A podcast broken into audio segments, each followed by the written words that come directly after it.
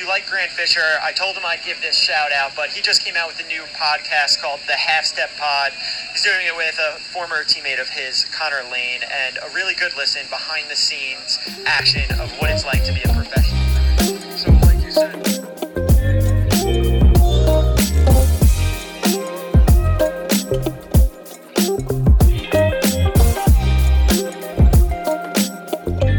Hello, everyone, welcome back to another episode of the Half Step Pod. I am your co host, Connor Lane, and across from me via Zoom, as always, Grant Fisher. Grant, how you doing?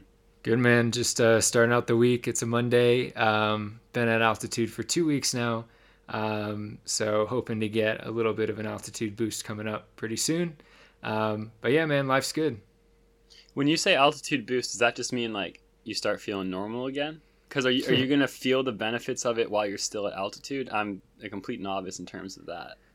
Yeah. So essentially, as far as I understand it, um, when you go to altitude, your body is kind of in an, uh, a hypoxic state. So your body is, is lacking oxygen, and in response, it'll start making some red blood cells. Um, and the bulk of the red blood cells are created by about three to four weeks in. Um, so somewhere between 21 and 28 days. And at that point, once you have your increased count of red blood cells, ideally, uh, you can process a little more oxygen and feel a little more normal at altitude. Um, I don't think you ever really feel like you're at sea level, but um, it at least isn't quite as hard. You get a little bit of a boost, and uh, especially when you have those elevated numbers of red blood cells and you drop down to sea level, uh, it can be pretty beneficial. Nice. Yeah, so that's going to hopefully come soon for you. We are going to touch briefly, I guess, on the on the past week of training, if there's anything to bring up, and then we're going to talk about nutrition a little bit. We've gotten a lot of questions about uh, pre-race or pre-run fuel, post-run fuel, just normal diet stuff. And then the big thing we're going to do is we're going to be analyzing another historical race. Isn't that right? You sent me another one. Uh, we decided to do. Was this a recommendation in the emails? I forget, or if this was just you organically thinking it. No, no, this this one wasn't from the emails. I'd say this one is a little a little unknown. Um, maybe if we have some older listeners uh, out there, you might be familiar with this one, but uh, this one was not recommended. This one was off the dome, as they say. So uh, I hope I hope people like it. Um, yeah, we we had a few recommendations for a race that uh, that I had run in the past to break that down. I think we'll hold off for a little bit for that. Um, and maybe break down a, an NCAA race or maybe even a high school race that, that I had in the past and, and kind of give my thoughts on that. But we're, we're going back into the history books today. We're going back to 1990, the Commonwealth Games 5K, but we'll we'll get to that. I feel like we should tell them, you know, just just in case anyone's a diehard Commonwealth Games fan and was otherwise going to hang up the pod. Um, but yeah, how has this how has this past week been for you? I guess you haven't had this altitude bump yet, so difficult. I, I I know you did the the old 18 to 20 mile long run. Uh, saw that on the Insta story yesterday. So yeah, overall, how how's the week been? Just normal, smooth sailing, or? Yeah, it's been a good week, man. Um, yeah, so reaching back to last Tuesday, we had a bit of a speed endurance workout, which I think we spoke about on, on our previous podcast.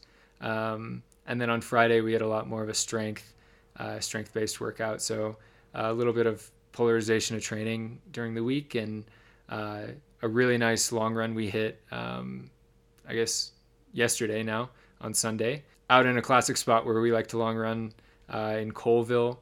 It's uh, kind of a notorious spot, uh, especially for me. I know, yeah, in, in our last episode, I talked about battling some demons that I've uh, that I've had at some of these locations, and feels good to to come at those spots and not be subject to the environment and kind of come out on top, so to speak. Like you know, it's it's not like I'm going into every day thinking I'm racing or trying to race my teammates, but uh, just just nice little confidence boosters, like reminding myself that I'm better than I was a year ago, that I'm more prepared uh, to to hopefully make this team. So, um, yeah, it was a very good week. Um, it's been very windy. Uh, the the seasons are changing up here. We're kind of in a shoulder season. Uh, we got dumped on with a bunch of snow uh, over the past week, so been running in different spots, but uh, it's been good. Nice. Yeah, I saw there was like a midweek just snow dump. Everyone was posting about that. That seems kind of surprising. I guess April is it still snow up there? I mean, I guess it. I mean, it obviously does, but is that normal or is that like are we out of winter season and it's still doing that? So technically, ski season is over out here, but um, there's a lot of a lot of fresh powder on the ground.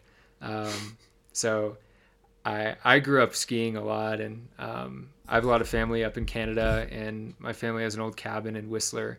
Um, so I would grow up skiing uh, on Whistler Mountain in Blackcomb, uh, which was super fun. So kind of had a little FOMO. You know, my skiing days are postponed for a little bit um, until I'm done running. So um, yeah, it, it's really pretty up here. The the snow just makes everything look still. It's a nice uh, a nice visual and stuff, but a little annoying for running at times. Um, just trying to drive out to places where there isn't ice and snow to have better footing. No, that makes sense. I mean, yeah, it's nice. Sounds like it was another solid week. Hopefully, the weather. And well, I, I don't know if you even want it to improve. It seems like you're you're doing just all right with the way that it is. But uh, yeah, hopefully things just continue to go smoothly at camp. Um, next race is is it in two weeks or are you delaying it through May more? Uh, I don't even know, man. Um, potentially Mount Sac, um, which I think is the 9th of May, uh, but have not gotten the green light from the big man. So, uh, yeah, the boss hasn't really spoken a ton about uh, the racing plan uh, lately. So, um, hopefully, I'll know in the next week or so. But, um, you know, with Jerry's training system, it's kind of his system is more like always be ready to race. Um, and if you're always in a, a, really high level of fitness, then you can sharpen up really quickly rather than doing these super dramatic cycles uh, of fitness where we do have cycles and training is broken down into cycles, but you know, your fitness really isn't changing by huge, huge percentages throughout those cycles. Uh, you kind of always have a pretty high baseline.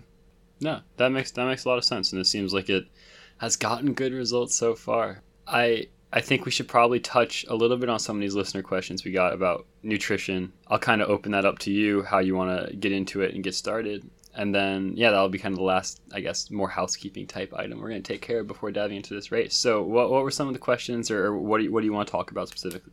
One of the main questions was just kind of asking to me for me to walk them through just a standard day of training and, and the nutrition that kind of goes along with that. So um, before I get into that, nutrition is a very individual thing. Um, some people can handle, you know, some pretty heavy foods. Some people have to be pretty careful, um, and the only way to figure that out is by experimenting and, uh, you know, noting what works and what doesn't work. So today was a Monday. Uh, Monday is an easy run day for us, and so woke up, um, drank a glass of water because you know sleeping at altitude your mouth is usually pretty dry when you wake up i usually go for like a bagel or a piece of toast with some peanut butter uh, and a banana so pretty light things. Uh, a little bit of peanut butter for the protein uh, the bread just pretty basic carbs. Uh, nothing that's going to sit super heavy in your stomach. The the water's also pretty important. I feel like that kind of jump starts your body gets everything moving right. Yeah go out and run. Uh, standard run for us is about 10 to 11 miles. Um, come back and we all try to eat something almost immediately upon coming back uh, from the run. So uh, a lot of people say, you know, in the first 30 minutes, you want to get something down. Uh, it doesn't have to be anything fancy or super specific, but um, as long as you get something in in that first 30 minute window, that's a very good thing. For for us, I'd say around half the time it's like a bar or like a banana or something convenient ideally it would be something a little less packaged and processed than a bar it'd be something a little more i don't know uh, homemade i guess you could say. But sometimes it's just more convenient to have a bar. Some guys like to have protein shakes uh, recover a little bit uh, and then we usually go to core do some weights um, and then after that try to get food in again pretty shortly after. Um, we'll drive up the mountain back to our place and and make a lunch. And this is where you kind of want to have real food. Um, you're usually pretty depleted from kind of two sessions in the morning. Yeah, often a decent amount of protein. Um, I think today I had a, a tuna melt on some uh, on some bread and you know a little cheese on top. It was quite good. Mm, yes. A uh, little smoothie. Yeah, yeah. Little smoothie. Um, you know, throwing just a bunch of stuff in there, just trying to get calories in. Um, when you're training this much and this hard, honestly, one of the most important things is just getting enough food in it, it honestly can be kind of hard. There people you see people run into issues a lot of times with kind of being underweight uh, as runners. So we try to fuel properly, um, and that consists of a lot of food, um, protein and carbs, especially during lunchtime. Some fats to, to to keep you full too, and to satisfy some of those cravings. And I'd say I fall somewhere in the middle of like being super specific with nutrition and like not caring at all about nutrition. I know there's the saying out there in the running community, you know, if, if the if the fire is hot enough, anything will burn. Basically saying, you know, if you're training enough, you can you just need to throw anything in your body and it's all going to burn the same. Uh, and then there's also the the attitude of like people like to say, you know, if you're a Ferrari, you want to put in like premium gasoline, you don't want to put in junk uh, to fuel yourself, um, which I agree with too. But you know, you don't need to be so hyper specific that you're freaking out or like counting calories too much, or you can run into a lot of issues there with uh, eating problems, eating disorders. So um, I'd say I fall somewhere in the middle. Nice. Yeah. Well, I mean, that, that seems to take you through it. And then what's the deal? You go potentially afternoon double, um, or just if it's a single day, single, and then just a good dinner as well. That kind of wraps it up. Yeah, yeah. If we're doubling, kind of similar thing. Um, we'll often have a snack in the afternoon, um, something to keep you full. Go for the double, come back, get some quick food in really quick, and then make a real dinner. Similar to lunch, just bigger proportions. So uh, whether that's pasta before a workout with some uh, ground beef or chicken or, or whatever. Um, it could be we had burgers a few nights ago; those were really good. There was some some steak that was made on the grill that was great. Yeah, just ideally less packaged things, more things that you cook yourself and and make and are a little more natural. Um, again, it's not the end of the world if you order pizza one night. We did that last night. We were tired from the long run and just ordered some pizza, and it was great. But one really important thing, especially up here, is constantly taking in fluids, constantly taking in water, electrolytes. You get pretty dehydrated, and it's kind of amazing how many things in the body depend on water to, to function properly. So that's definitely a key piece when we're up here at altitude. No, I feel like that that's all super helpful, especially what you're saying about making sure you get in enough food because sometimes you can, you know, you can be eating a certain amount during a level of training, but then go up to a harder training block, and you have to make sure your eating goes along with you, even if sometimes it might feel like you've already you've already had enough, which is almost I don't know. I feel like when people typically worry about nutrition, they're worried about eating too much. yeah, I feel like when you're when you're training hard, it, it truthfully seems to be about eating enough. Um, the the only other thing that I would add is, you know, I mean, there also are, are a bunch of runners out there who struggle with the eating disorders and, and things that you you brought up. Um, I've got like a lot of close friends to me um, who have dealt with that kind of stuff, and yeah, I mean, talk, talking to someone who can get the right advice across to you is also super important. Uh, a lot of the time, the more general stuff that like Grant's able to say, or you know, things that I would echo, that you also said, does they don't always work for each person, like like you Correct. you know said at the beginning, and not only that, but you know, it might be almost I mean, not not triggering per se, but just like it, it might almost you know hearing like that kind of advice. If it doesn't apply to you right now, or if that's not where, where you're at in nutrition, then you know finding what works for you and getting that across to you, you know, in a way that makes sense is is going to be the number one thing. We're fortunate at Stanford to work with a nutritionist. I'm sure you have people around your team who can help you in that realm if you're ever lacking, but uh, there there's definitely got to be options closer to home for most people as well um, to just to talk with people who are more experts in the field and can help you with your specific dietary stuff, just so you stay on top of it. Yeah, absolutely. I mean, my comments are shaped around my experience and my current experience as a pro runner. Um, you know, not everyone's a pro runner. Not everyone is running the same amount. This is true. Um, so your your your nutrition goals and uh, nutrition habits are going to be different depending on who you are. Um, but yeah, everything I outlined is just kind of what what I've experienced, which won't apply to everybody. So yeah, I wouldn't say there's there's a formula that everyone can follow. Um, nutrition's a tough thing, and that's why there's experts out there. There's why that's why people study this stuff and why it's hard to get right. So there's there's resources out there if if you'd like a professional you know take on everything. Yeah, it might not come from me and Grant, the professional take, but we can yeah. point you in a direction. I, you know, it's funny though, just hearing you say that, like, there's not a set formula. Is I feel like both of us. I mean, you probably get more contacted about this kind of stuff than me, but like there are always people who reach out and are always kind of asking for that like hey, like, what's the thing you do that makes you run 13.0? you know, like, like, oh, like, what's the training you do? As if like that's the whole piece of the pie, or what's the nutrition you have, or, or you know, like, do you sleep in like an altitude tent? Like, like, what's like the little secret one factor that leads to it? And I mean, it's almost redundant to say, but obviously, it's just a combination of the way you live your life, and you know, for better or for worse, there is not this one secret that you can unlock by listening to to Grant talk about, you know, like his life and that alone is going to be what you know propels you to becoming a super elite runner. There could definitely be gaps where hearing our advice is helpful, but I don't know. I just think it's funny because I feel like every question gets back to like, hey man, like what's the formula for how you do this? And it's just so dependent on the individual person that it almost isn't even that helpful sometimes to I mean, hearing your general nutrition is definitely worthwhile and important, but like on a micro level it's going to be different from most everyone else, you know? Yeah, man, that, that's a great point training is different for everybody. Yeah, I'll get messages every so often about, uh, you know, from people in high school wondering workouts I did in high school that made me successful. Um, and I mean, I'll tell you that I did so many tempos in high school. That was the bread and butter of my coach's system. Uh, Mike Scannell, when I was in, in high school, it was tempos. That, that was kind of the backbone of our system and that's not the only way to get fast. You know, different things work for different people. I responded really well to that and that was great. There were other people on my team that didn't respond as well. There are other people that would respond better to a different system. Everyone's different. You can get caught just kind of trying to copy everything that another person has done, which I think there's a difference between that and taking bits and pieces of things that have made other people successful and try to apply them to your formula. I think those are totally different things. Um, learning from other people learning from their mistakes, learning from the things that have made them successful is a very important skill.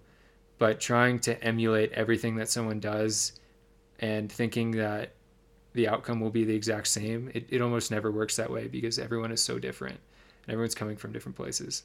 Yeah, I mean, just learning is essential. You know, you got to be able to learn from from peers and people you respect, but copying is going to get you burned.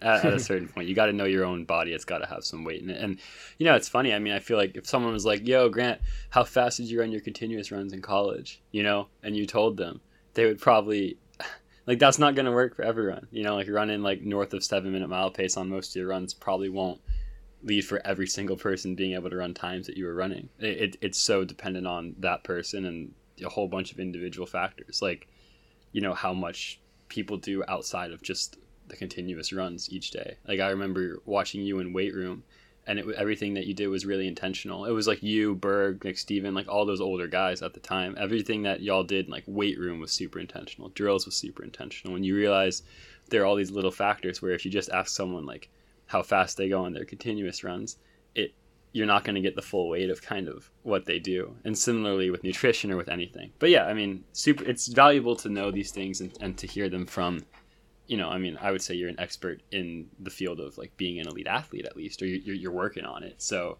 it's always helpful to, to at least get those tidbits, you know? Yeah, absolutely. Dang. Well, okay. I think we should transition to what all the people are here for.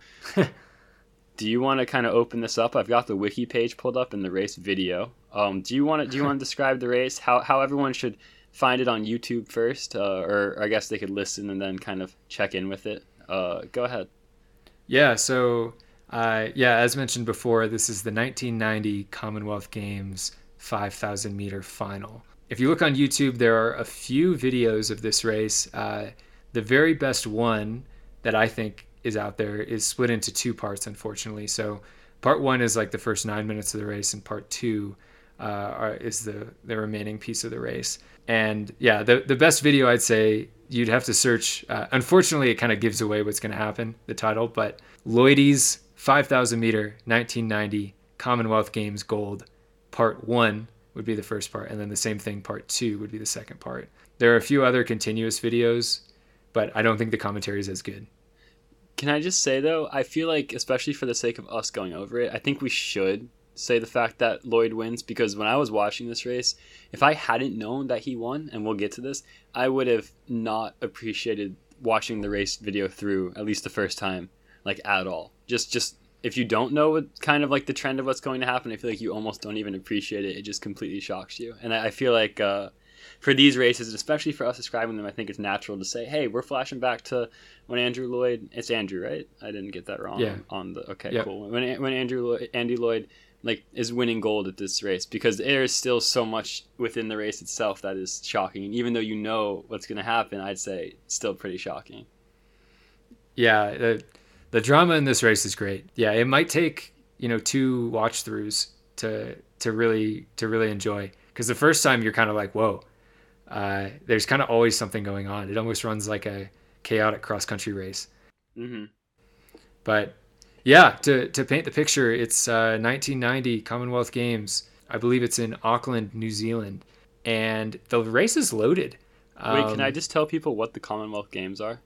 Yeah, yeah, good idea. Because I didn't know until a couple years ago. It's it's like a combination of basically every you know past colony or I guess still present colony that was ever in the domain of the United Kingdom. Like all of those countries meet. I guess is it once every four I think, and have like you know their version of the Olympics. But also the United States is not a part of that for some reason. So maybe it was like it was at a certain cutoff date if you were a uh, region under the domain of the UK, then you kind of stayed in this Commonwealth Games. You get a bunch of like African colonies that are now countries, such as Kenya, and then you know places like Australia and uh, obviously New Zealand as a host nation, but then also like the UK itself. So it's like a really eclectic group. One of the most interesting international competitions, just based on who is and isn't allowed to participate, but definitely some good running, and especially back then, a lot of powerhouse nations were a part of it. Yeah, um, to name a few of the people, um, we had uh, let's see, Ondieki. He is uh, Kenyan coming into this race, world ranked number one in the 5K, fastest time in 1989. Uh, he goes on to win gold in the 5K in Tokyo for the World Championships, uh, and he actually attended Iowa State, which is kind of interesting. Mm. Um, he is the first of the three Kenyans in this race. Uh, second guy, we've got Moses Tanui, uh, another Kenyan. I believe he's running barefoot in this race, actually. What? I uh, didn't which is quite see that. Yeah, he he goes on to win gold in the 10K at the World Championships the following year in 1991. Runs really well in a couple half marathons. Wins the Boston Marathon twice. First guy to run under an hour in the half marathon. So, uh, you know, a beast by by all metrics. Uh, and our third Kenyan would be John Ngugi, uh, certainly the favorite going into this race. Olympic champ in 1998 in Seoul, uh, four times world cross country camp or world cross country champ, and uh, yeah, an, uh, an incredible athlete. Um, he actually had a. I'll I'll touch on this later, but he has an interesting story that goes on a little bit after, about three years after this race. Those are kind of the key players. Uh, if I'm missing any, Connor, let me know. Do I do I just checking the wiki results page? Do I see Mark Rowland? And is that You do the- see Mark Rowland? Is that the yeah. same Mark Rowland? That is correct. Yeah. So Mark Rowland actually kind of comes out as a key player in this race, representing.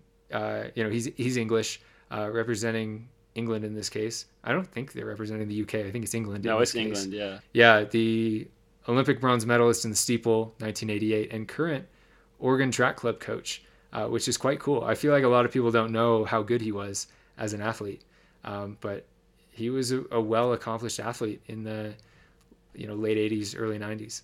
And then we got and then we gotta briefly describe Andy Lloyd, unless you have a better time you want to do that. Uh, the the protagonist, I guess, because he you know of what he does in the race.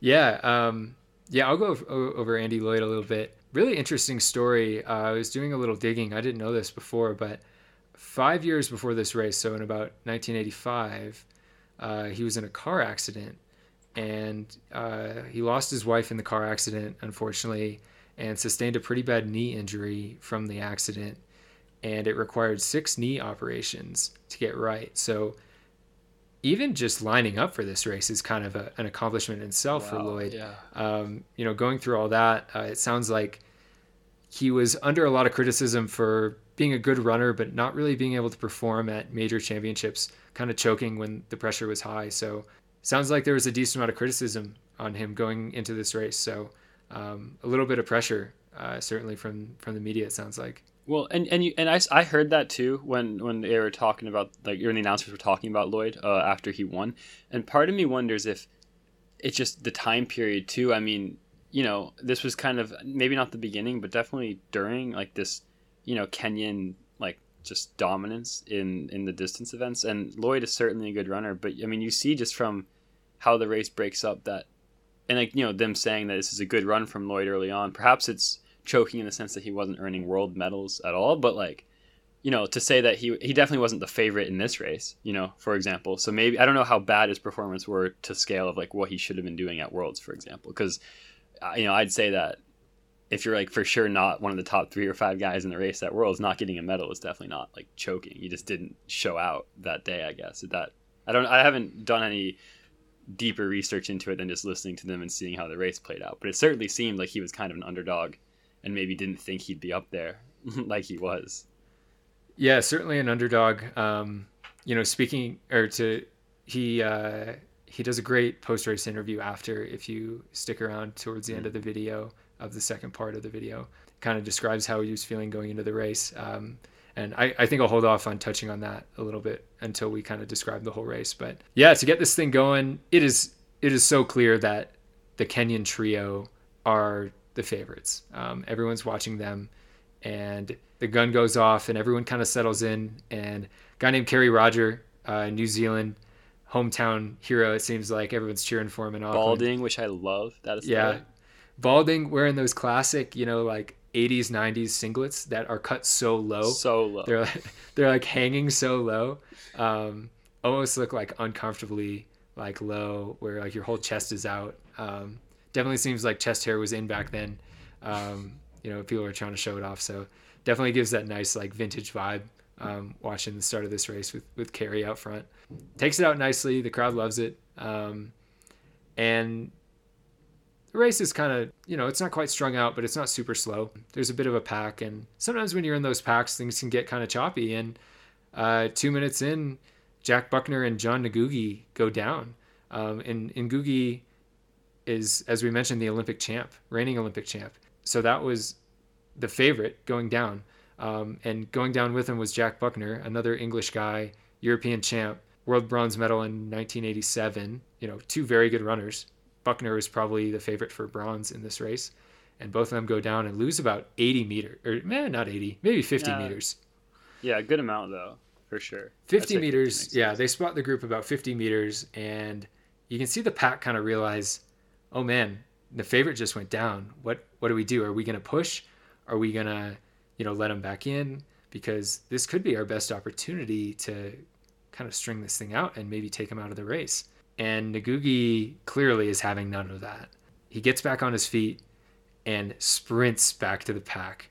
And when he gets there, he doesn't stop. He whips around the outside and is in the lead within a lap from where he fell. So this dude hammered this lap, probably just full of adrenaline, probably kind of pissed about being clipped up and falling and goes to the front and starts breaking away. There's a lot of tactical things with the race that I would call into question, but I certainly can't I can't underestimate the effect of adrenaline in that moment. But what I'd say is for him to I mean, I feel like the thought process, right, is I'm the class of this field.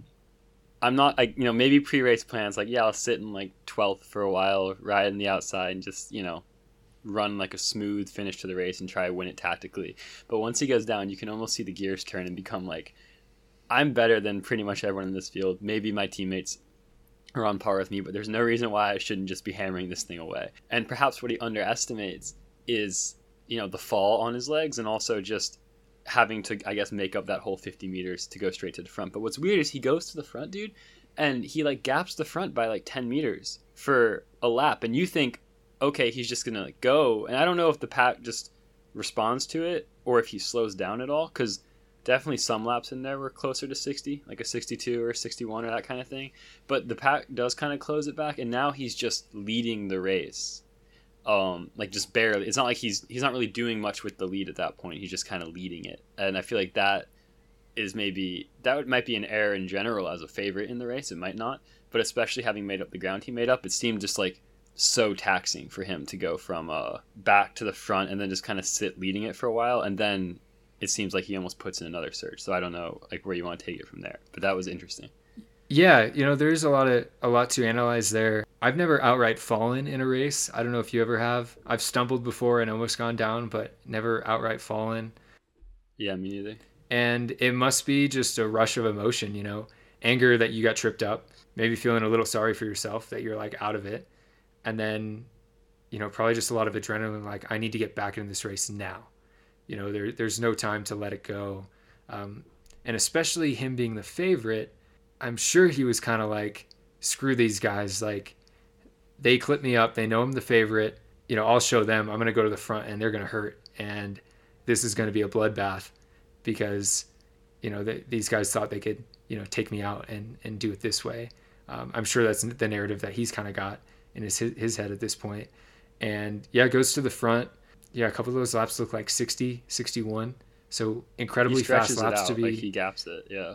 Yeah, incredibly fast laps to be cranking five minutes into a 5K by yourself out front. And from what I saw, it looks like the pack kind of responds more so, more so that than him slowing down than than uh, Ngugi slowing down. So the pack strings out is following him now, but he still has a little mini gap. He has like a five meter gap at this point, which in my opinion is not where you want to be. I personally dislike being five meters ahead of everybody and knowing everyone's sitting on me and knowing that even though I'm hammering, the pack is still there. That's never a good feeling. Um, and that's a feeling that honestly I try to impose on other people in races. Um, that's just a classic tactic. If someone's in the front, um, let them know that you're there behind them.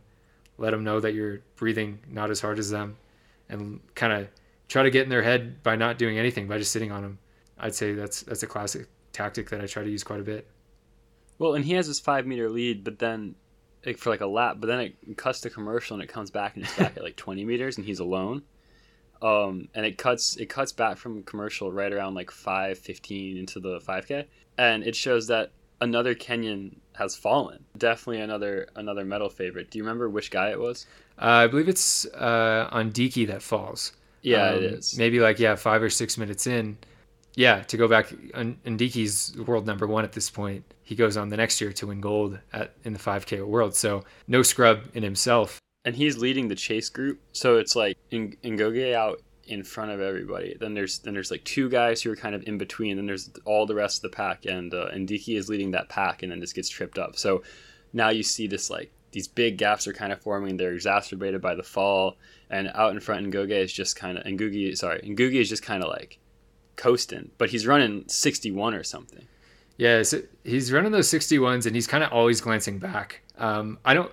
I would imagine there wasn't a big screen at this meet, which was probably the reason why he was glancing back. At big meets, it's very, very common for people to look up at the big screen to see where everyone's at without fully turning around. Especially at NCAA's, at US championships, they have a big screen and they have the race video up. So you're able to kind of assess where everyone is without fully turning around, which is quite advantageous. In this case, and Ngugi doesn't seem able to do that. He kind of is glancing over his shoulder. He seems to realize that something crazy has happened which he's correct, and Ondieki has fallen, which was probably the co-favorite in the race. So at this point, the two favorites of the race have fallen. Yeah, the race is kind of in shambles. Uh, there's one chase pack. Yeah, it's a mess. Uh, yeah, there's a chase pack of Paul Williams from Canada and uh, Mark Rowland, who we mentioned earlier. Then there's a little gap, and I believe at this point it's Moses Tanui that starts leading that pack alongside Kerry Rodger from New Zealand uh, Moses being the other Kenyan in the race, the third Kenyan. Andy Lloyd sitting in that pack, and Ian Hamer from Wales also sitting in that pack. And it kind of looks like a cross country race. I don't know how you felt watching it, but it it looked like a cross race. I, I don't think I've really seen 5Ks that strung out and split open, you know, six minutes in. Yeah, that's that's the main I think like fascinating thing about the race, and that that's kind of why I was saying about Lloyd because up to this point he's not even on the radar. He's just sitting in the middle of that third pack of guys, and it's just it's so weird. Like they let Ngugi go so far in front, and then by about six and a half minutes in, the two chasers, right, Rowland and uh, the other, like they've caught Ngugi, um, and they just now are sitting on his tail. But then there's like a big gap in the whole rest of the pack. It just seemed like no one was ready for Ngugi to make this really hard move. or They didn't believe in it because he'd fallen or something. Or you know what I think is also likely is a lot of those guys in that race, I mean, Lloyd says it in his post race. Like a lot of those guys are probably shooting for third because they know the world number one and the reigning Olympic champ are in the field. So if you see Ngugi go out and you're more of a, you know, you know, you don't have like 13, 15 in your legs or something, and you know no one's going with them, then you're thinking, hey, I want a medal and I'm not gonna go. And that's an interesting thing about world and, and national meets that you sometimes see is like packs split up based on who's targeting what. And I would be fairly confident to say that Lloyd and all those guys in the third pack weren't even targeting winning the race in that middle part, unless Ngugi came back to them. Like at a certain point, you have to kind of cast that away and, and be like, they're, you know, I'm I'm 40 meters back on this guy right now, and if he's if he's got that gear, he's got that gear, and that's okay. But I'm going to try to close in on the other guys who I know I can take. I think that contributes to why you see it space out as it does. But it's super interesting. I mean, you don't see that very much, especially these days. I feel like most people in a world final would not let the would not let the favorite go under any circumstances. And not not a lot of favorites would take it from the gun. I think part of this is, you know, the Commonwealth Games and Ngugi knowing, hey, there's not very many guys in this race who are up to my standard when I'm on, which I think is fair. Um, but at like the Olympic Games, when you know, hey, the other 12 guys on the line are like world, world, world class, like the top 12, you probably are more hesitant to take it, and then they're going to probably follow you. So I thought both those things kind of came together. It was really interesting. Yeah, man, this was really, really bold running by Ngugi out front. Um, you know, you can view it as bold, you can view it as arrogant, um, confident, however you want to view it. Crazy. Yeah, crazy. When you when you go out there by yourself out front, you got to believe in yourself, and you you got to think that that's your best shot at winning. And Ngugi was known for not really having a kick, so um, he needed to string it out. I'm sure he wasn't planning on stringing it out as early as he ended up having to do because he fell. Potentially, the emotions got the better of him and kind of slammed the, the gas to get into the front and, and start running 60s because, you know, every time he looks back, he looks a little less confident. Every time he looks back mm-hmm. at the pack, even though he has, you know, he ends up getting about 50 meters on the pack, he looks a little, a little less confident each time. And if I were in the chase pack, every time I see that, I would think, oh, he's nervous, and and we're coming, uh, and he knows we're coming, and you can kind of smell the and blood in the water. Yeah, you can smell not, the he's blood. He's not just like just nervous; he's like drained. yeah, you know, man, in, when you're deep in races like that and they're hard and strung out, your mind just works in such simple ways. Like your thoughts are so yeah. simple, so I don't even know how to describe it. Your your emotions are just very basic. You know, you just feel fear greed, elation, like really basic, basic emotions, and aren't really thinking that much. So your thoughts are pretty, pretty direct and simple. Um, so I would imagine the guys in the chase pack, like you said, um, when you see the gap, you might be thinking, okay, he's for sure going to win. Let's try to, uh, let's, I'm going to try to get silver or bronze. This is a good opportunity still um, because Ondieki fell and is out of it. Um, I can still get bronze or silver. But each time you see Ngugi look back, I'm sure those thoughts start to change a little bit. Like, hey, maybe we can get this guy. Maybe we can get him. Um, he looks kind of tired. He looks kind of nervous. Um, you're not really thinking in full thoughts mid race. And it's important to understand where your mind goes mid race and expect those thoughts and know that when you're going to have these base emotions, kind of be ready for them. So to take it, because I agree with everything that I think it's a really cool depiction of kind of what it's like mid race. Did you did you actually read Once a Runner, or was the was the uh, anything will burn quote just pulled from something else you heard it from? Because I, I think it's written in there. Uh, from yeah, that, the pod. That's that's yeah, that is from the book. But I've also heard like a lot of people reference that. So yeah. um, I think well, originally it's when, from the book. Yeah, when when you're talking about so Once a Runner, uh, John L. Parker, like like we don't give out free ads, but 100% free. Also, if you're listening to this podcast, you've probably heard of it. Uh, I'd say the the I mean, in my opinion, the best. I guess it's fictional, but the best like book depicting like collegiate running or like elite running, um, in like a story kind of that that I've ever read. Uh, all three of them, and I. It just reminds me of that race against uh, when uh, Cassidy's racing the New Zealand guy, and is just like you know he's very much the underdog in that field, and just with how raw the emotion gets, and he's chasing him down, you know, like running behind him. And it's like, man, this guy's a robot. He's invincible. He's like, he's just, you know, Cassidy, like the protagonist, is so negative in his thoughts about like, this guy's dominant. You know, how am I going to get him? And then with like, I think 300 to go or 400 to go, he sees like the New Zealand guy, the favorite. He sees like his arm kind of fling out weird or like he kind of cuts his stride or just, you know, like you can tell, oh, he's actually struggling. And it completely shifts his mindset to where he's like, like oh shit like he uh you know this favorite this guy who's supposed to kind of just absolutely wreck me in this race like wait it's 300 to go and he's also struggling and it's just it's a huge mental shift and i think it's really important where you know there can be pre-race favorite i'm not going to spoil the ending of that fictional race but definitely read the book um th- there can be pre-race favorites and guys who are dominant but whether they fall or if it's just an off day for them or something happens i feel like you never want to give the favorite in a race too much credit and just let them beat you before they beat you. And I feel like this is a very similar thing. I doubt Lloyd, I doubt these guys in that chase pack are even thinking about beating Ngugi until, you know, that like kind of bell laugh when they start seeing him come back, which we'll get to. But at the same time, you don't ever want to just concede it either. You know, you want to live in that in between of I'm going to run a really good race and maybe I'll get these guys at the end, maybe I won't. But I just thought it was interesting. It made me think of that with um, the New Zealand guy in that fictional race, like his arm starts to hitch, and you can kind of oh his stride's kind of getting janky, and and he's struggling. Similar to Ngugi, the more he looks back, the more you realize, like you said, this is vulnerable. You know, this is a vulnerability, and now that you see that, you can kind of start, like you said, blood in the water, attacking it and going for it. Yeah, absolutely, dude. You, you don't want to lose a race before it even starts. You, you don't want to just count yourself out or count, start counting spots or think, you're completely out of it because anything can happen. You don't really know how anyone's feeling on the day. Um, you don't know what people's training have been like leading in. You know, you can base some part of your race plan around what other people are doing, but basing 100% of your race plan around someone else will usually doesn't work. Um, I've done that before and made that mistake and had regrets after. You know, when you base everything around what someone else does, your race becomes like not in your control anymore it's important to note what other people are doing and and uh, take note of where the favorites are and and the people you want to beat where they are and your positioning relative to them but you know to to gear an entire race plan around someone else or to spot someone the win before the race even starts is a mistake definitely so getting back to it, it's about nine minutes in now, maybe ten minutes in. They're coming up on three to go, and like Ngugi has re-gapped those two guys who kind of caught up to him in the chase pack. So now they're kind of in no man's land. To be fair, they're running really fast, especially for going through 800 and like 210 or 211. And then there are also a couple laps in there.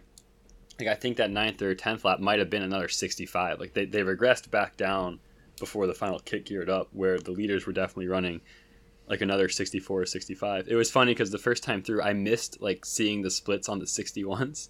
And so, you know, you see 65, 66 on the first two. And then later on in the race, I'm also seeing 65. And then they end up running 13, 20, whatever. And I'm just like, wait, how did, like, when, when did that happen? when, when did they actually pick it up? But then you realize and Ngugi was splitting like a 58 lap he fell and then like some 61s after. Um, so he's he's regained the lead, but this was the point with three to go where I first noticed man, he looks really tired. You know, and he was still clicking away like 64, 65, but he he looked kind of gassed. Like the fall was catching up to him. I don't know what you saw. Yeah, man, that middle third of the race, he cranks it. He runs 60s and 61s, and it is annoying that there's a commercial break halfway through. Um, per, maybe for your second watch through, if anyone watches this race, watch one of the other videos. Um, it has different commentary, but at least it, it covers the race straight through so you'll you're able to see some of that middle chunk a little easier. This version of the race, this race video, just has great commentary, so I'll, I'll overlook the the you know the break in the middle. But yeah, he's looking back quite a bit. Um, the, the first chase pack is looking a little tired, but yeah, so is Ngugi. He is slowing down. He's not running 60s and 61s anymore. He starts running 65s. And it seems like all the chasers are doing the same. People look exhausted. They look really tired and most of the work in the chase packs, the first chase pack, most of the work uh, has been done by Paul Williams of Canada. Mark Rowland has touched the front a few times, but I thought he was running a pretty smart race. Paul Williams was doing most of the work. Um, no need to, you know, fry yourself out front. Um, and then in the pack behind that, uh, it looked like Kerry Rodger and Moses Tanui were both doing most of the work in that pack. Um, so Ian Hamer and Andy Lloyd were just kind of sitting. I don't think they let a step yeah, they come into two laps to go. There's still the three packs. Although Ngugi looks tired, his gap is so big that you know no one in their right mind thinks that anyone's going to catch him. And honestly, the the gaps are kind of staying the same right now. Um, they're running up on two two laps to go, um, and Ngugi still has his 50 meter lead, and uh, the two chase packs are almost about to kind of combine. Uh, at about 600 meters to go, uh, the third chase pack kind of swallows up that second chase pack. So now there's roughly six or seven guys in a chase pack 50 meters back behind in Ngugi. And Ngugi is, you know, clipping along, but he's looking back even more frequently now. He's looking more vulnerable, looking back, looking back. And even the announcers, you know, they're looking at this and are kind of mentioning, you know, maybe the, the second pack's just fighting for silver. In some of the other videos, the the announcers explicitly say, you know, this is a fight for silver. No one's catching Ngugi. Um, this is going to be a really exciting race for silver, which is a very logical conclusion to to come to. Um, 50 meters with 600 to go is a lot of ground to make up. And at this point, Mark Rowland kind of comes to the front, starts cranking a little bit, closing the gap down a little bit. But I mean, obviously, Ngugi knows what point in the race he's at and is kind of clipping things down uh, as well. Um, again, Ngugi's not known for his kicks, so I'm sure he's getting more and more nervous as time goes along, probably feeling that move, thinking back, you know, did I go too hard after falling down? Did I make a mistake? Did I was I too bold? Um, kind of those thoughts are probably creeping into his mind at that point.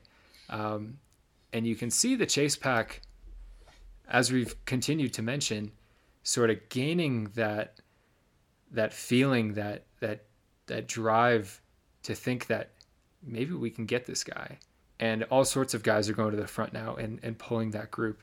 It, it almost is uh, similar to something you'd see on the Tour de France, kind of in the in the summer, watching a breakaway mm, pack and the peloton, uh, the peloton trading off leads and and chipping away, chipping away, and you kind of have that drama of, are these breakaway guys that have put everything on the line early are they just going to get swallowed up by this fast charging massive bodies? Um, and so definitely some thrills going into that last lap, uh, where Ngugi still has the lead. Can I just he Ngugi comes through the line before 100 to go in 12:23, and he and Lloyd run 13:24. So I feel like the first time I watched the race, you know, or I guess when when you when you see that it's still 40 to 45 meters for sure at the bell, like 40 meter gap. It's crazy. I mean, I mean, just you you would think, okay, the leader's going to run like a 66, 65, 67. I mean, he runs a 61. Yeah. You know, I mean, obviously that's not like a good close in a championship 5K, but like with how jerky all the paces were, those guys behind him probably had to run like a 54, 55. I mean, I don't know specifically, but just to close, and I feel like when you think about the margin, you think, oh, and Ngugi must have slowed. like 61. It might not be respectable in like a world class championship kind of field, but it's certainly not like he started jogging. Yeah, I mean, you could tell he's tiring. Um, his form is starting to go, kind of similar to that story you told uh, about once a runner. You know, you can see in Ngugi, he's kind of getting a little more sloppy with his arms, a little more sloppy with his legs.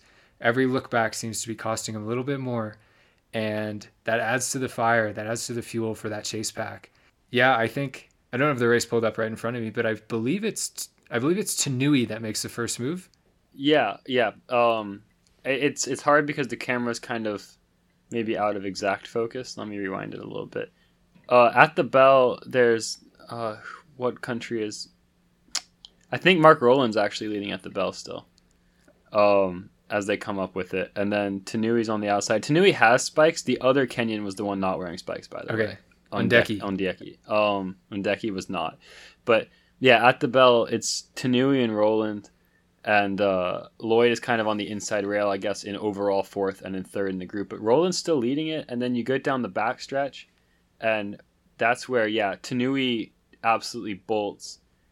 Um, and then the two guys who end up two three, the guy from Wales, Ian Hamer, and Lloyd. That's where they with like two fifty to go really just start blasting it. It's really fast. Um, so that and then and then also what I thought was cool, uh, Kerry Rodger who led the first 400, first 800, you know, is the next guy in line going around everybody, which I, I thought was you don't always see that right when a guy is leading 400, 800 into a race that they're they're going to be there kicking, but that was cool as well.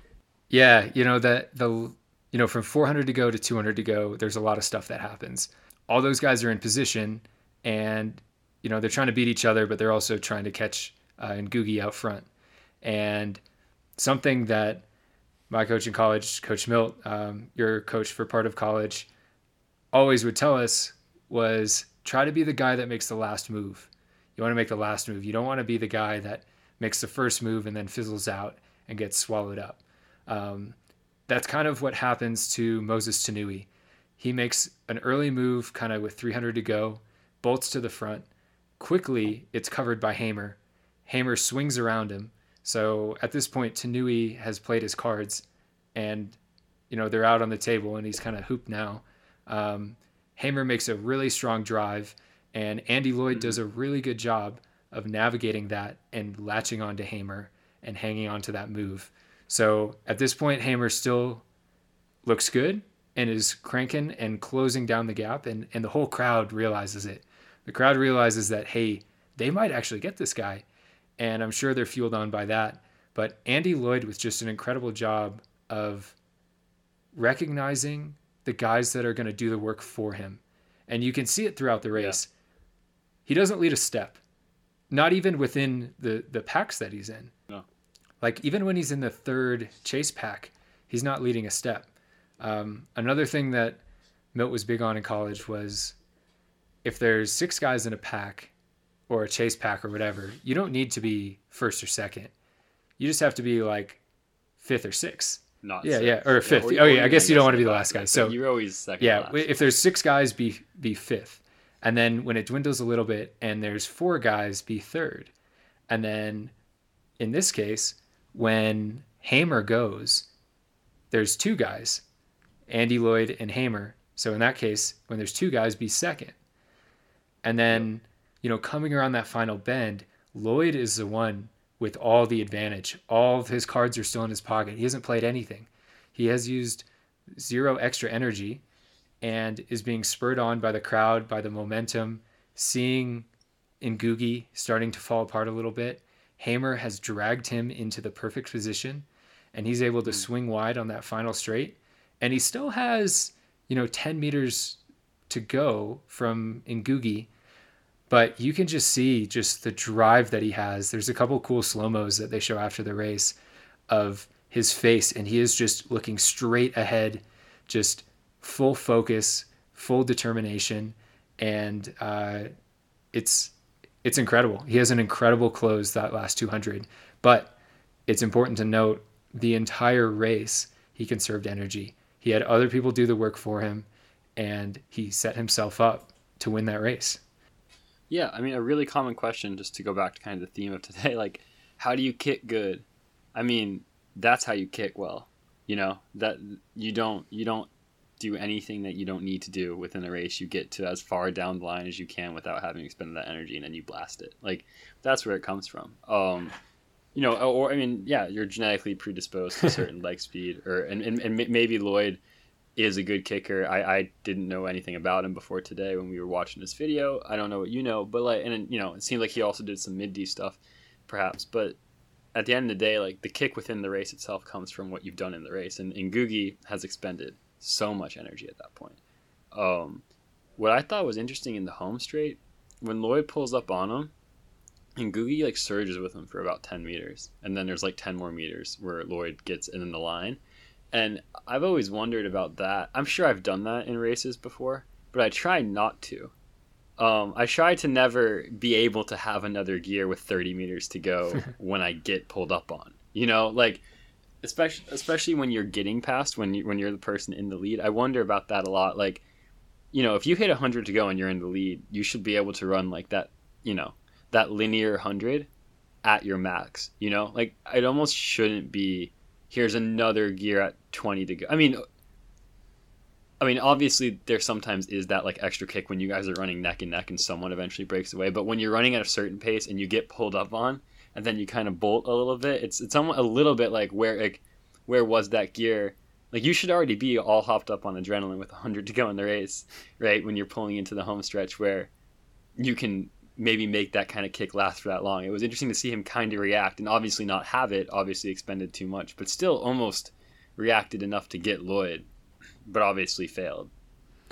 Yeah, I mean, I agree that ideally you'd want to have your final gear already in play with 30 to go. However, I mean, it's hard to do sometimes, like to know exactly how hard to go without like overextending yourself. Um, and sometimes someone coming up on your shoulder like that, you do get a little bit of a psychological boost and are able to like find some other gear that might not have been there if someone hadn't come on your shoulder. Um, That's fair, yeah. Yeah, I mean it can it can be hard to do. What Ngugi did was more, you know, he came up on the shoulder and it was kind of a tensed up, like trying to muscle the pace. Um, yeah. And you see him like muscle it for maybe ten meters and then it costs him. Um, so I think it was a little different there. But to to circle back, I think that was a great point you made. You know, in order to kick in a race and kick well, first of all, you have to be in the race. You have to be, you know, near the front. You you can't have like fallen off. Um, nope. And you have to have enough energy to kick. You know, like the last 200 meters of a race, it's not about who has the best flat out 200 meter speed, you know, like out of blocks. That's not who's going to win the last 200. The person that's going to win the last 200 is going to be the strongest person that has the most energy left that also has pretty good leg speed. Um, there's factors to it. So if you and I were racing, or, or say I was racing a, I don't know, an 800 guy that could dust me in an open 200. In a 5K, you know, you have to be there with 200 to go. And chances are a 5K, 10K guy is going to be in a better position to kick harder and close faster than a pure 800 guy that has better quote leg speed. Um, yeah. There, there's the old adage: strength is speed. You know, you have to be strong in order to kick well in a race. Um, you know, leg speed is important, but yeah, you, you have to be in it and and uh, conserving energy like Lloydy did was the key for him, in my opinion. Yeah, and so I have a interest. I don't know. I've I've kind of developed this idea around running, racing a little bit, and this almost excludes you. Just not not not to like boost you a, like a hella amount, but just because of the way that you're always going to find yourself in the races that you're in. Like at this point, I don't think you're going to run very many races where you're not, you know, just going to be one of the top guys, kind of trying to compete to, to to win it or be top three, right? Which is just you know factual, and that's not really a big deal. It's just I feel like in my like best races in college so far, when you get into these fields that are just stacked, you have to do a little bit of what like Lloyd does in this race to not go. You have to almost, you have to basically like condition yourself to have to shoot for your optimal day, recognizing that if this favorite has his optimal day, it will be very hard to beat him. Not impossible, right? You like like we talked about. You never want to rule yourself out before a race. But something I, I remember doing like in, in in that one good 5K I ran, like 1342. I started off in like 25th in that race. I mean, it's a loaded field at Stanford Invite, and I remember like not even worrying about the front of the lead until like the bell lap. And all I was doing up to that point is like moving up in it. And you kind of see Lloyd doing a similar thing here, obviously at a way higher level, where he's in like that middle of the pack and probably realistically thinking about the medals. He hasn't conceded winning because, you know, you always think you're going to race all the way to the line and see what happens. Like, he seemed like a veteran. I think he's 31 at the time of that race. He's been around it. He knows races don't end until they're over. But you almost you can't waste time stressing about the lead of a race when it's 50 meters in front of you if if your portion of the race is there i think that's helpful for cross races it's helpful for track races that get strung out you know the reason he's able to kick so well is because i guarantee you he wasn't you know at a mile and a half in he wasn't stressing that Ngugi went you know you, you can see because he's not leading his group he's not the guy trying to take that charge. He's staying in his group and he's saying hey if we get back to him we get back to him. And if we don't i'm going to kick really hard and try to win the silver.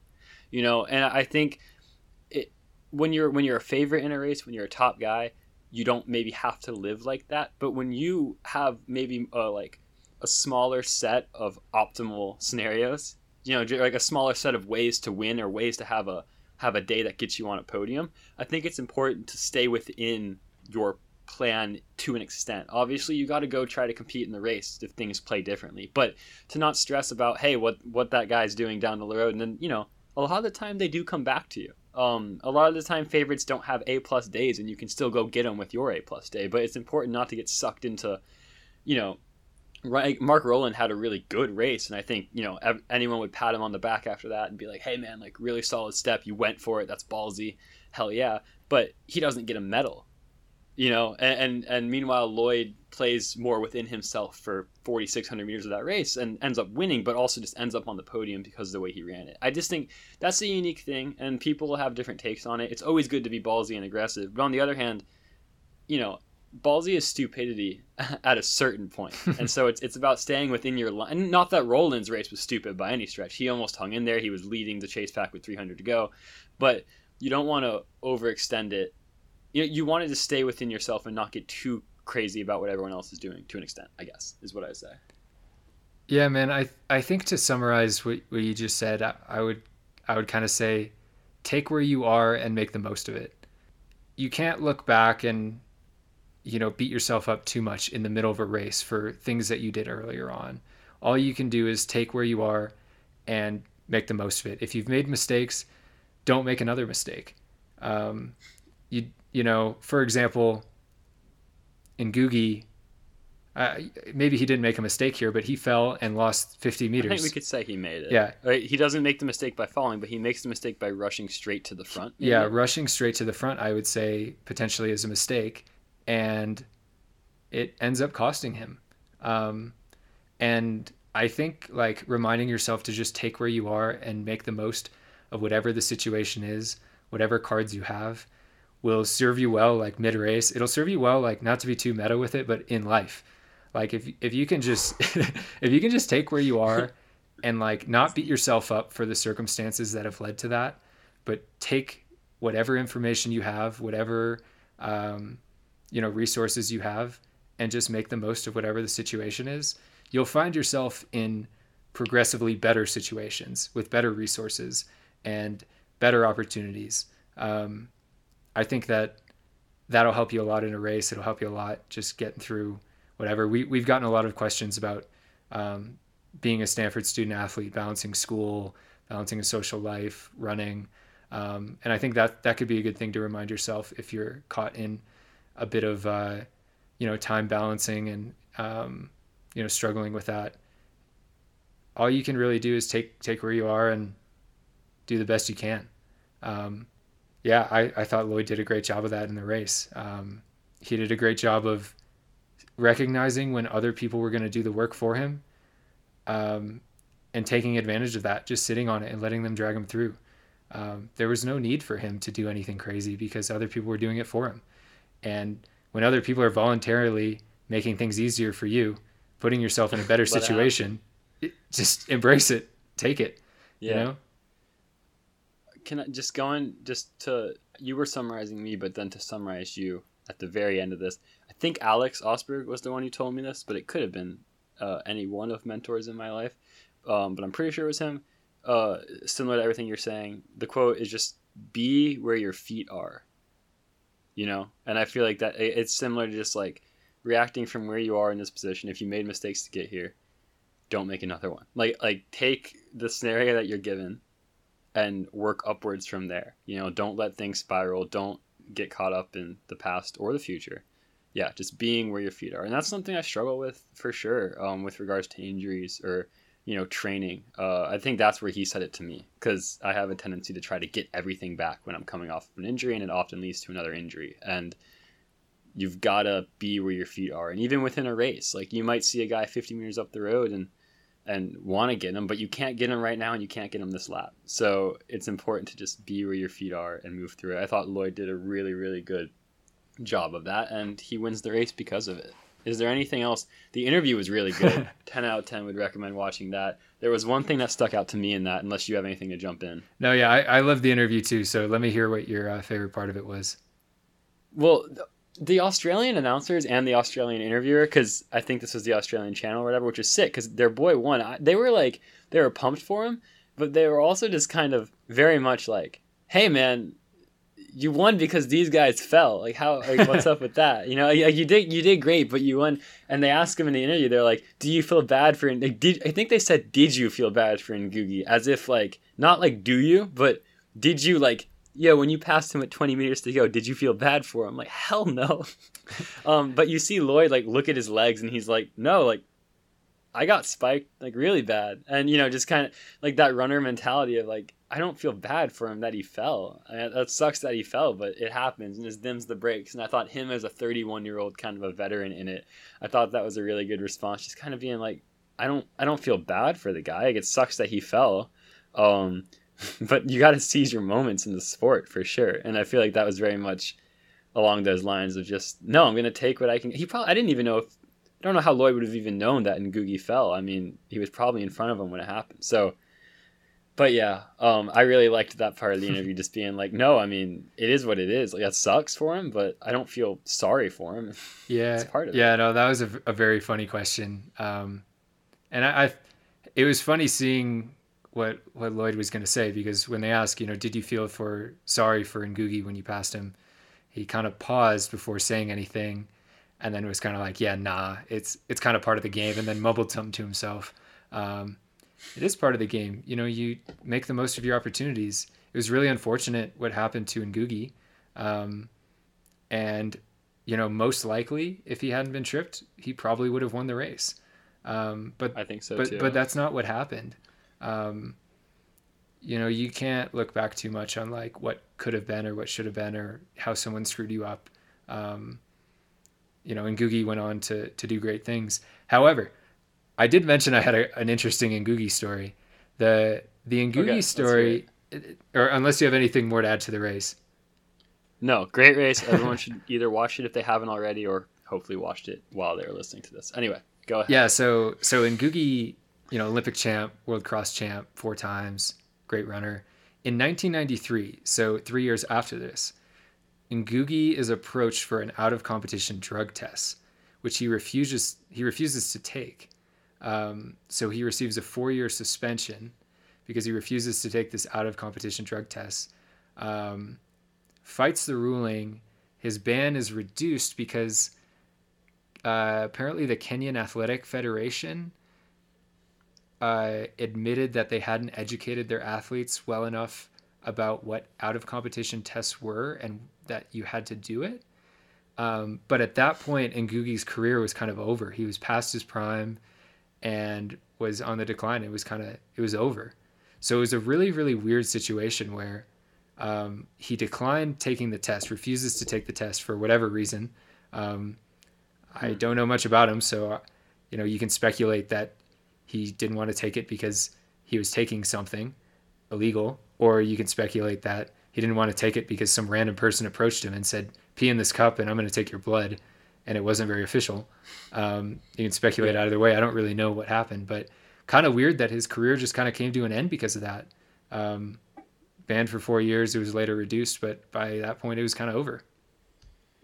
Jeez, I mean, well, that that wouldn't. I mean, not that wouldn't be the first time that like athletic associ- athletic federations have taken the fall for their athletes though but still that that's like a tough so i mean you just you hate the ambiguity surrounding so many of these drug tests. Yeah yeah. Back in the 80s 90s and in the present day. It's just that's frustrating to to have be a factor in a sport obviously. But damn that that's a that's a series of tough breaks or he actually dodged forever being associated with doping depending on how it is. But yeah i mean i think you got to look at retroactive racing and eh, got to try to just enjoy what the racing is in the moment. And it's really hard when you start looking at it from a records perspective or a history perspective with just the history of, you know, doping and a lot of athletics. Uh, but damn, that that's uh, I'm trying to think if there's anything else that we need to hit on before kind of wrapping this up. Hopefully, everyone enjoyed watching it as much as I did because that was that was and it's in New Zealand. I don't know if that. So when the when what is it when Kenny Rod what's his name?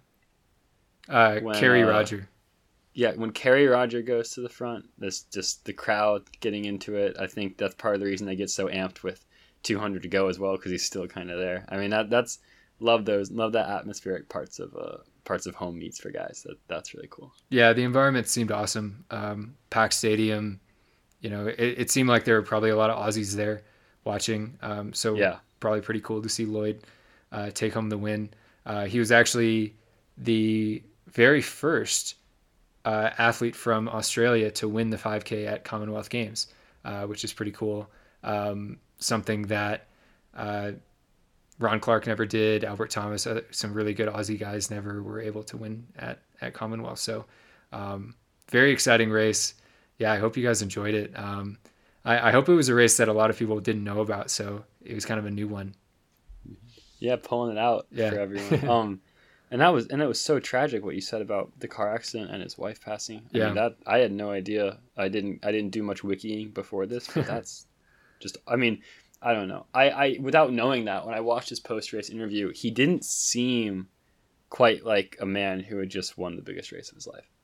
I, I know he said that they asked him like, "Is this the biggest race of your life?" or whatever, and he's like, "Yeah."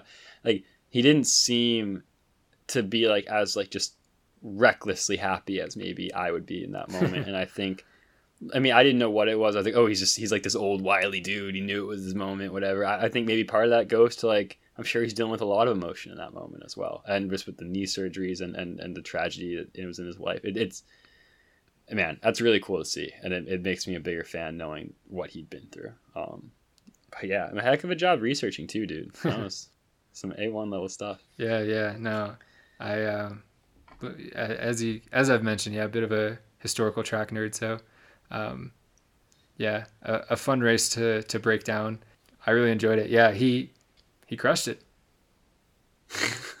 Got it done at the line. I love that. I love when well, kind of hate it, but love when guys win a race without leading a step until the line. That's always sick. Yeah, Um, it's always sick. So yeah, we you guys have sent in a ton of suggestions for future races as well, but continue to. Um, we definitely looked at a couple of them, and I think we're gonna do some of them in later on Yeah. eps. People had some really good recommendations. The the other housekeeping thing on the back end, I want to say, we talked about this pre-recording. We're gonna, I think we're gonna try to do try to do a little giveaway here. Um, with, I mean, I'm talking about this, but it's really coming out of Grant. So, Grant, thank you in advance for this. But we're gonna, I think we're gonna be doing a giveaway. We're gonna post about it. We're definitely gonna bring it up on a future episode because it's not gonna happen right away. But in order to be eligible for this giveaway uh, of Nike gear, of, of Nike, we're gonna go on the Elite website and we're gonna we're gonna we're gonna get a couple a couple items perhaps. Uh, maybe we'll we'll DM with the winner about specifically what they're what they're looking for. Uh, get something to people. The way to be eligible for this giveaway is you got to subscribe to the pod wherever wherever you get your wherever you get your uh, podcasts, probably Apple or Spotify, but wherever it is, and you got to go follow the Instagram account, the Half Step Pod, where we post every time an episode drops. Just you know, so you make sure you get that. We're gonna hopefully be ramping up the content in that department, especially like when Grant races. That's an easy way to see how he does in like real time because I'll be on the account probably posting about it as it happens. Uh, so there's double reasons to do that, and then so that that's that's if you guys take send us proof that you did that, um, or I guess if it's your name, we'll see the Instagram follow. But if you send us proof uh, that you subscribed to the half step pod at gmail.com, which is our email account that's in our bio. or or you Yeah, can DM it to you- us on Instagram if you just like screenshot that you subscribed or whatever. Yeah, you'll be eligible. If you also send us proof that you gave us a five star review on Apple Podcasts, or if you have a similar thing on the other podcast apps, um, you will get a bonus entry into the drawing. It'll be two instead of one. Yeah, that'll that'll be a double entry. So um, we haven't really decided what we're going to give away yet. We'll we'll have that hashed out hopefully pretty soon. Um, we'll post Yeah. specifics on on the Instagram, um, so that'll be another benefit of of following us. But um, yeah, we'll feel out if people want gear, if people want spikes, people want shoes. Um, we'll we'll hook them up. Uh, obviously, it will be Nike gear, uh, regardless. So um, Yeah. yeah, hopefully, uh, hopefully we get some people winning some And stuff. I'm I'm typically annoyed by giveaways, like by accounts and corporate accounts and all that stuff. Cause it's like, oh, there's like a million people retweeting this. Guys, like, I mean, we're grateful for how many people listen to this, but it's not like there's an overwhelming number of people listening to this, and there's probably even less who are going to actually go through the go through the process of of sending us proof that you did these things. So in doing so, I'd say you have a fairly good shot to actually win the competition. I don't know. I, I don't know about you, Grant. I mean, we have like what like a little over a thousand listens like per episode in in like whatever category Podbean tells us. So you doing this is going to put you in a in a small class of people who go through with it and will very much will help us out. And if you've already followed and already subscribed, just send us proof of that and you're going to be in as well. Yeah, and obviously we'll we'll get the size right on whatever stuff you guys get. Um, Yeah. So, um, yeah, no need to worry about that stuff. But yeah, definitely appreciate all all people messaging us. Um, we've gotten some great recommendations, some great feedback. Um, really appreciate you know people uh, shouting us out and stuff. So um, hope you guys like this episode. Hope you enjoyed the the race breakdown.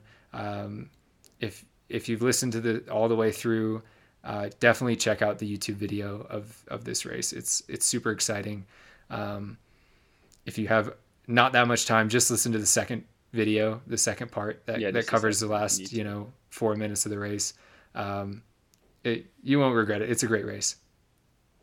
Hey, and last last thing, we might keep your eyes peeled on this Instagram account on the on the feed. We might be we might be doing some special things in the coming weeks with episodes. Might be doing a might be doing a double episode week.